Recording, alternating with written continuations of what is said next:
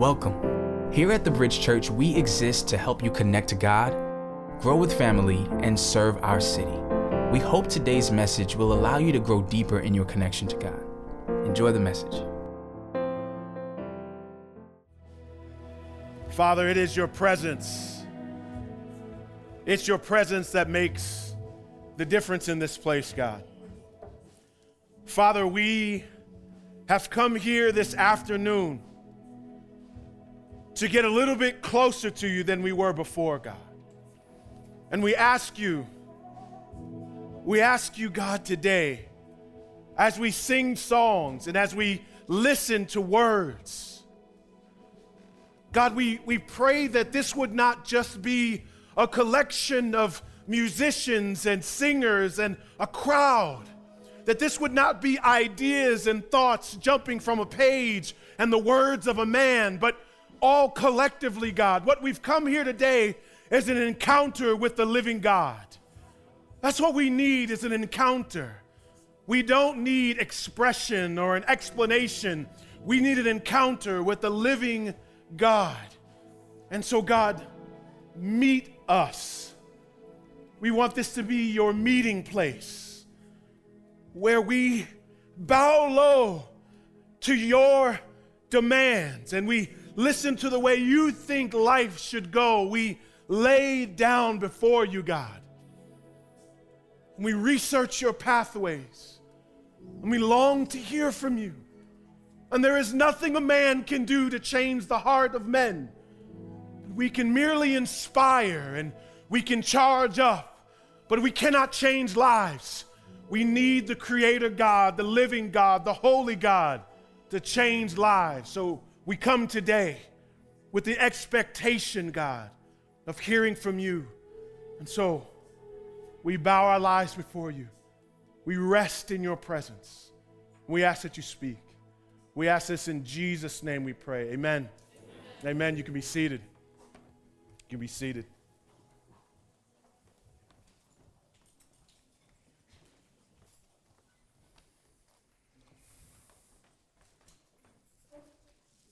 Nehemiah Nehemiah had a burden.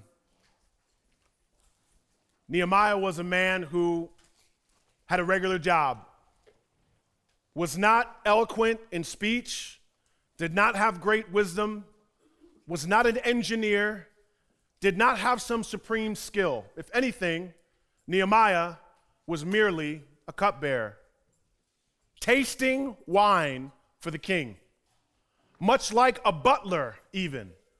Nehemiah was not skilled.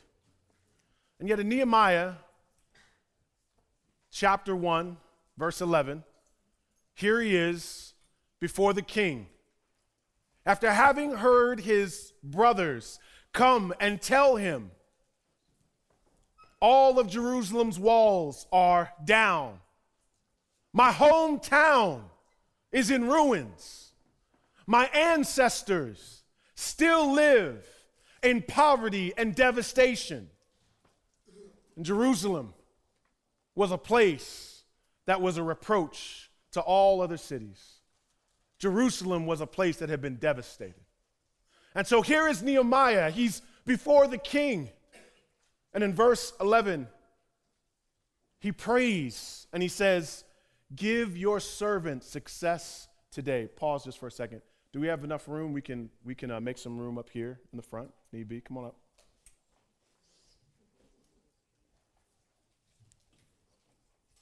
We'll make room. And if we need to get uh, some chairs, Rich, if we might need to get some extra chairs. We're good with chairs? Okay. Nehemiah, in verse 11, he says, Give your servant success today and grant him compassion in the presence of this man. And he says, At the time I was the king's cupbearer. He says, Give me success today. I have this vision and this burden to change my hometown. I want to see walls come back in my hometown. I don't want to see it be devastated in the way it is. So use me pick me. And Nehemiah prays that God would give him much success. You see, when God gives you a vision, when He gives you a clarified sense of what a preferred future could look like, a vision is nothing more of having a clear mental picture of what should be, but it is fueled by the conviction of what could be. God, God giving you a clear picture in your mind. And yet, there's something that you must see. Look, go back to verse 11. he says, Give your servant success today. I want the vision to come to fruition today. I'm here before this king, and Nehemiah is a slave. He, he can't do anything except pour wine for a king. So he needs to be released and he needs resources, and he's got none of that, but he knows there is a king with everything he needs. So he says, I want that today. Well, in chapter 1, in the very first verse, this is somewhat of a memoir for Nehemiah. And in this memoir, Nehemiah wrote that it was the month of Chislev. The month of Chislev is like the month of November or December, around that time period. And then, so if you look in chapter 2, verse 1, it says, During the month of Nisan, in the 20th year of King Artaxerxes, when wine was set before him, I took the wine and gave it to the king. I had never been sad in his presence. So the king said to me, Why are you sad when you aren't sick? This is nothing but sadness of heart. The king noticed that he had been burdened, and the king noticed that he wanted something. Now, I, I want to just make a point here. It was King Artaxerxes that told the people to stop building the wall in the first place in Ezra chapter 4, verse 21. It was also King Artaxerxes known for killing people when they would become sad in the presence of the king. So he's a little afraid to even be honest in front of the king. But what I want you to see there is when he says during the month of Nisan, Chislev to Nisan is like going from November to April. That's months of waiting. And so here he is. If you were to look back in verse 11, he says, I want success today. But God waited five months for his moment to happen. I have a vision today. But God waited five months for this vision to come reality.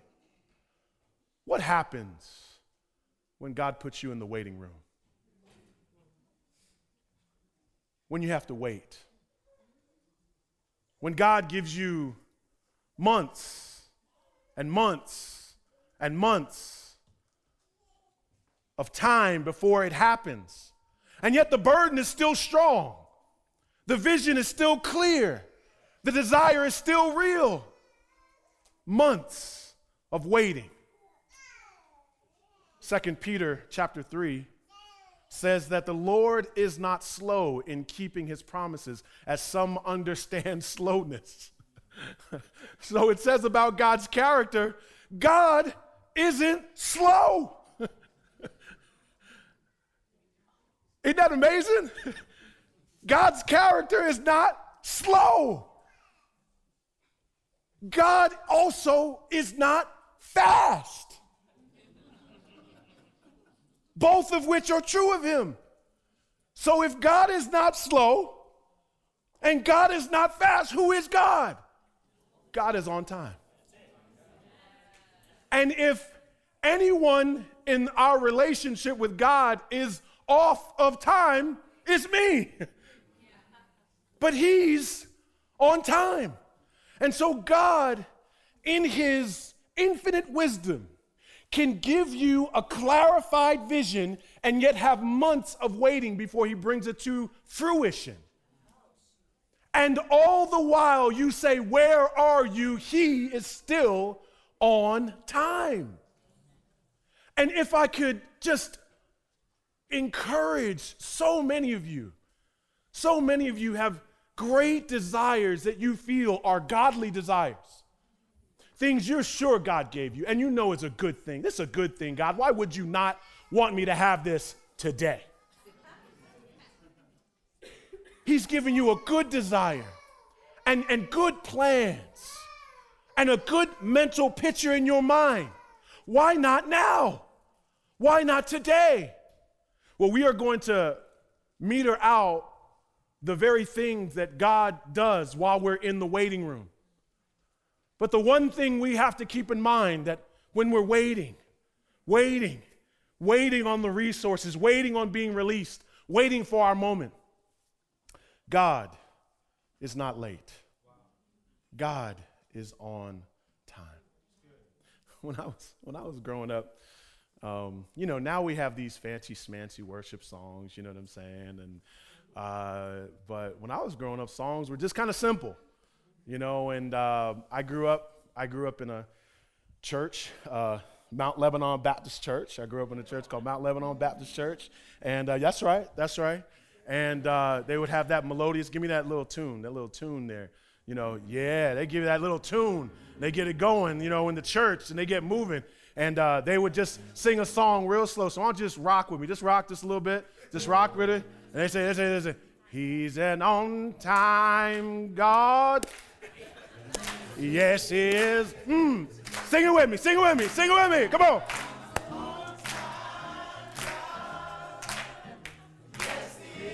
Wait a minute, wait a minute, wait a minute, wait a minute. Whoa, whoa, whoa. But what you say?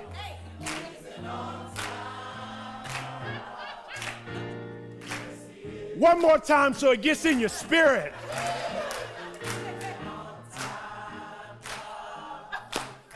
Yes, he is. Hold up, hold up. Come on. Come on, bring it now.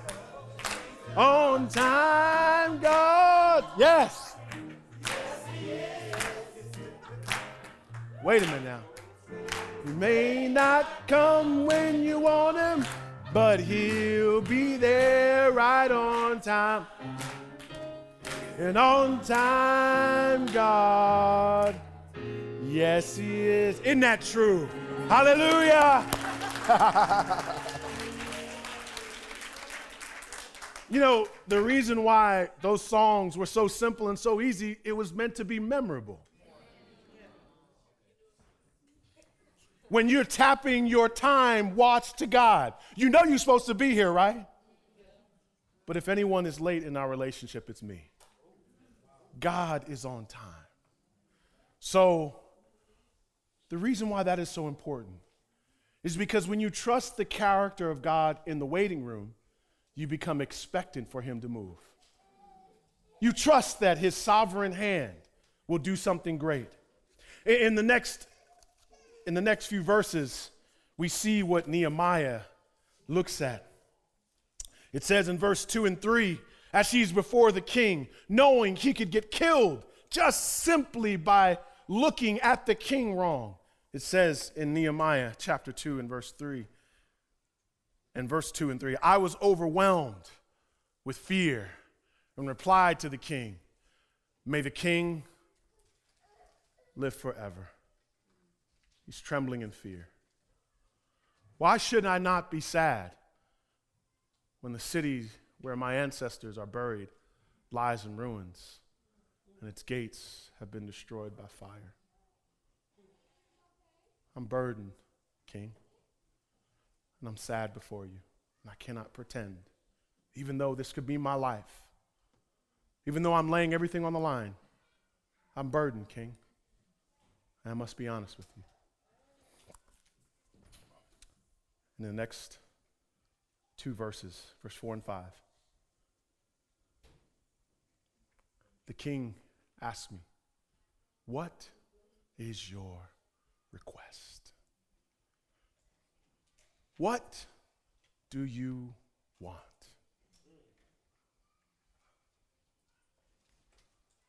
He's got a blank check. and he can just fill it out. What do you want? You know, this is not my sermon, and I'll just give this as a commercial break. But oftentimes, people will have a great burden, and yet I'll ask them, if you had a blank check and all the resources in the world, what would you do? And when you say, I don't know, you're not ready. What is your request? The king, who has all the resources, is giving him a, a clear opportunity for a specific request. And you know what? Nehemiah is ready. He's ready. And he responds. Verse 4 and 5, it says, So, got a little nervous because earlier it said he was afraid. He's still afraid. He, he's not sure of what to say. So he says, I prayed to the God of the heavens and answered the king. He did both simultaneously. Isn't that awesome? He threw up this prayer even though he's before this king. And if anything he prayed, he prayed against fear, so that he would not be overwhelmed by the presence of the king, not intimidated by the reverence for the king, but more so revering his true king. If it pleases the king, and if your servant has found favor with you, send me to Judah and to the city where my ancestors are buried, so that I may rebuild it. All he is simply asking as a slave and one who is underneath the king, as a cupbearer, is release me so I can go do the work. Set me free so I can rebuild the walls. And in verse 6, the king, with the queen seated beside him, asked me, How long will your journey take? And when will you return? So I gave him a definitive time, and it pleased the king to send me. Case closed. Request asked for, and a definitive, specific answer is given. I want to leave. I'll come back after I'm done. But something happened.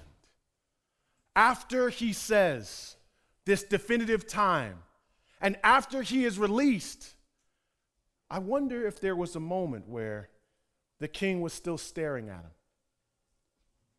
The king created this atmosphere where Nehemiah was confident enough to ask for more.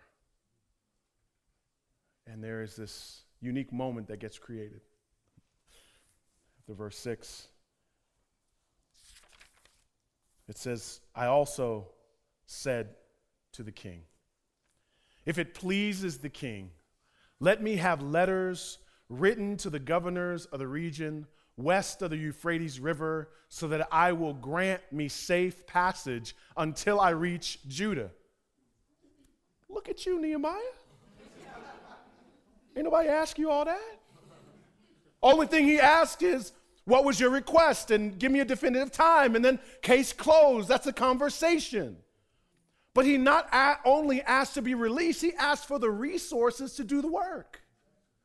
He says, if it pleases the king, Give me letters so I can write them, so I can get over to Judah. It was 400 miles to be able to get into Jerusalem from Persia where they were.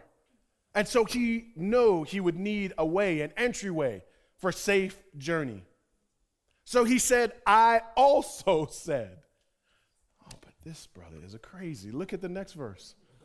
He says, and, and let me have a letter written to Asaph, keeper of the king's forest, so that he'll give me timber to rebuild the gates of the temple fortress, the city wall, and the home where I will live. Look at Nehemiah. This brother said, While I'm here, while I'm shooting my shot, let me go and I need to be released, bet. And by the way, I need um I need to save travel, so get write some letters for me. Cool. Well, why don't you give me the timber to build the wall? Bet. Build me a house while you're at it. Is he crazy? What's wrong with Nehemiah? This man could kill him. Why, why does he keep asking stuff? Why does he keep requesting more? What got inside of him to say and and also a, a wall and a house? What got into this boy? Well, I think we're given a little bit of a hint. You see, he said, The king granted my plural requests, for the gracious hand of my God was on me. Hard to be intimidated by that king when the king of glory's hand is on your life. When you're intimidated, always realize intimidation is merely reverenced that's misplaced. He wasn't intimidated by the king because the hand of God was on him. And so he kept asking, and, and also, and also hook my house up. Go back to that verse above where it said that the hand of God was on him. Church, saints, people of God, the initial prayer request he had was for success. And I know so many of you want to be successful, don't you? So many of you are thinking of ways so that you can make an impact on this world. So many of you have a vision and a clear burden, and you've said it should not be this way. You're saying, God, choose me. I want to change things. I want things to happen in this world, and I want you to use me. And I think I have an idea, and I think I could do a business, and I think I could start up something, and I think I really could change. I really think I could do something powerful. But the problem is when you walk into opportunity, you say things like, the king granted me my request for my network was crazy and I knew a lot of people. You say things like, the king granted my request because my education was tight and people knew my brand. But he says, The king granted me my quest because the gracious hand of God was on me. Do all the work you can, but just make sure Jesus is in your network. What he says here is God's hand is on my life. I told you the other week, we asked for $200,000 to uh, an organization for our building. And as I was asking for that, you know, I, I got into this conversation and I said, you know, I'd love for it where i we could have a co working space there in Flatbush so that when people are able to come into our church during the week, maybe people that are entrepreneurs and others, maybe they could come in and, and use it as a co working space because a lot of people don't have offices in the city. Well, I just kind of said that to one of my friends while I was in Atlanta. And while he was talking the other day, he, he hit me up and he says, Yeah, I talked to the president of this organization, and we're trying to funnel money in so you can do your co working space. And I thought about it. And I was like, you know, I didn't even give him a great plan. I was kind of drumming up ideas. I wasn't trying to just network, but I've decided I want to do something great for God. I want people to experience God's pleasure and His favor. And I believe where God guides, He provides. And He gives resources for people that are wanting to simply do something that will bless and honor Him. But let me tell you this I believe God will do even more than I'm imagining now for that building. I believe my plan is minuscule. If you were to jump down to verse 9, do we have verse 9 up there? If we were to jump down to verse 9, I don't think we have it up there. They, they continue on and they say that the king sent with him a cavalry so that wherever he would go, he'd be protected. He gave him something Nehemiah didn't even ask for. And when you just simply walk with God, he will overflow your life with more than you can possibly stand. And I'm not talking about money.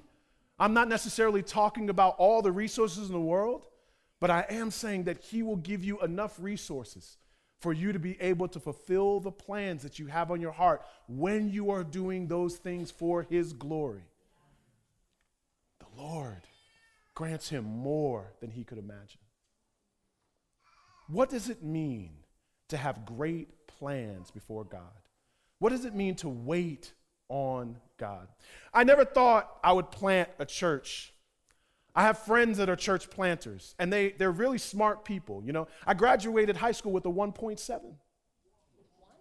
1.7. I did. I don't know how I graduated. They had, there was 250 people in my class, I was 248. And all the guys that I had seen planting a church had ma- not only a, the master's degree, they were the top of their class. And they were just great. They were just these people. They, they, when they were talking about their church plant, they had like pie charts and graphs and square roots of Jesus and all this stuff. And I was just like, I'm up there telling stories, cracking jokes. I'm like, so there was two guys walking the bar, and but I want to plant a church in Brooklyn. And so, you know, I don't like, how do I get here? How did I get here? And I've always felt unequipped. I've always felt like I don't have the skills. I've always felt like, man, I really don't have the kind of ingenuity and I don't have the, the, the, the, the background. I mean, sometimes when I'm helping my daughters with their homework, I'm like, I really missed out on a lot.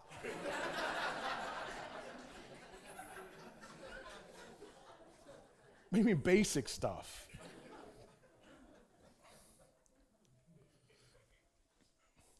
Go to Genesis real quick. It says about Noah. What do we know about Noah, right? We don't know nothing else that the brother built an ark, right? You're like, Noah built an ark. But there's something more powerful about Noah. In Genesis chapter 6, verse 9, it says, Noah was a righteous man, blameless among his contemporaries, and Noah walked with God. And then when you jump to the next verses, you hear about these wonderful plans that God gave Noah. In verse 14, he says, Make yourself an ark of gopher wood, make rooms in the ark, and cover it with pitch inside and outside. This is how you're to make it. And he gives him the specific plan. The ark will be 450 feet long and 75 feet wide and 45 feet high. And he gives him all these details. Noah is not an architect, Noah is not skilled. Noah walked with God. And it was walking with God first, and then he gave him the plan. While you are waiting on God, we are called to worship him and walk with him. And when you are in the waiting room, who you truly worship gets exposed. You see, Noah simply wanted to be with God, and God gave him a vision. Nehemiah wanted to do something great for God, and God gave him a vision. And when we are having these time gaps, God, God, God is the one we worship. Oh, I did a marriage retreat this weekend. It was great. I mean, I led it, so I thought it was great. I think they thought it was great too. But I thought about it and I was like, man, I got all these single people at my church. And I was like, man, I can't wait till, you know, I do a marriage retreat for them and everybody's married. And, and I just paused for a second. And I said to myself, Lord, let me stop pretending that marriage is some king. Let me just stop acting like these people didn't come to this retreat because they weren't struggling. They're in here because marriage is difficult. And while you are single, you are waiting. And you are waiting on something great. Marriage is very, very good thing. Praise God, bless it. But if you can't worship while you wait, you do have a different king. When you bow your life before certain things, you say, God, I gotta have it. I gotta have this now. I gotta have this now. It's gotta be now. It's gotta be now. And you can't wait. It tells the true story of your heart. And while you're waiting, you need to do your research. Not just for those who are single, but if you have a plan, you do your research. Did you notice he, he knew that Asaph was the one who was over the timber? He knew the exact route that he had to go in order to get to Jerusalem. He knew all those things because when he had his opportunity, he knew specifically, he knew the details. He had all the clarity in the world. All the clarity in the world. And so many of us, God has you in a waiting room and you have a desire, but you ain't doing no research. You're not sure what it takes to get your dream done. If you want to be a dreamer, keep talking about what you want to do. But if you want to be a leader, make a plan. Make a plan. Make a plan. Bridge Church was flourishing when we had three people because I knew what it would be like to have 200 and 300. I dreamed of a full room. I saw it already. And I thought to myself, the first thing I'm going to need are leaders. You see, when you have a great plan, when God gives you a great vision, begin with the end in mind. Nehemiah said, Oh man, if I'm going to build these walls, I'm going to I'm going to need timber. Yeah. I'm going to need timber because I'm envisioning what it's going to look like and I'm going to need some wood. So I'm probably going to need some timber. I'll Who's who's the who's over the the four Asaph? Okay, look, bet. And then I'm gonna need a place to stay. Maybe I can get timber so I can get a house too. How am I gonna get there? Oh, I'll probably need letters to get to the route that I need to go. And as he saw his vision, he works backwards in order to see fruition. In the same way, when we started this church, I thought to myself, how will I make this happen? And the first thing I did was I focused on leaders because I refused to be the pastor that everyone was excited about, but I disappointed everybody because I didn't have the time or the energy. So I decided I will equip leaders along with me. So I remember when we had 30 people, and, and there would be people that say, Hey, I want to get time with you. And I couldn't because I had to appoint another leader. I had to equip another leader because I saw the church growing before it was growing. So I had to do things in the time now. I had to do things in time now so that the future, I'd be ready for the future. When we were 30, I was dreaming of 300. And I was equipping the church for that kind of vision. And so, because of that, because I spent time pouring into leaders. Yes, I appointed great leaders, but I disappointed a lot of people too. I pray that God give you great plans. I pray you worship him well while you're waiting. But I pray that you would dream deeply and write down what the plan is. Write down what God has given you. Think of all the dreams in this room. Think of all the inspiration in this room. Think of all the beautiful things you can do for God in this room. But you've got to start constructing plans. And then God's going to give you an opportunity one day to shoot your shot. He's going to give you an interview one day to get that job. He's going to give you an opportunity a platform. He's going to give you a moment. Will you be intimidated? Will you be intimidated? Is the platform too big for you? Is the stage too big for you? Is the moment too big? Friends, there is no moment too big when your heart is fixed on God. I envision big plans and great things, even if you're behind the scenes. I see God doing great things. But you will never fulfill the plans of God if you live in fear and if you don't begin to plan today.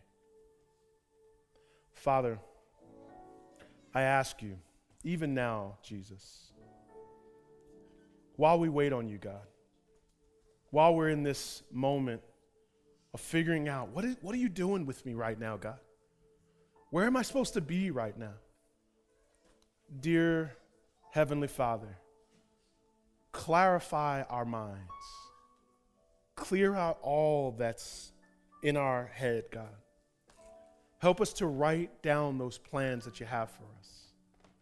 Help us to see the success we have. But if we become overwhelmed or afraid, God, bring us back to a heart of worshiping you. Help us to just walk with you. Father, make worshiping you enough. Let worshiping you be enough. Walking with you be enough. And we will give you all the glory. For if we get our great opportunity because of some earthly king, we'll give that king praise. If we get our platform because of who we know, we'll give our network praise. You deserve all the praise, God. And we will give you all the glory, God. So we lift our plans to you, God. We lift our dreams to you, God. We lift our visions to you, God. We just lay them at your feet. Before you give me this great plan, give me you. Give me you. And I pray that you are enough. We hope you've been encouraged by this message. We'd love to hear how God used this sermon to speak to you. Please take a minute to email us your story. Our email address is info at bridgechurchnyc.com.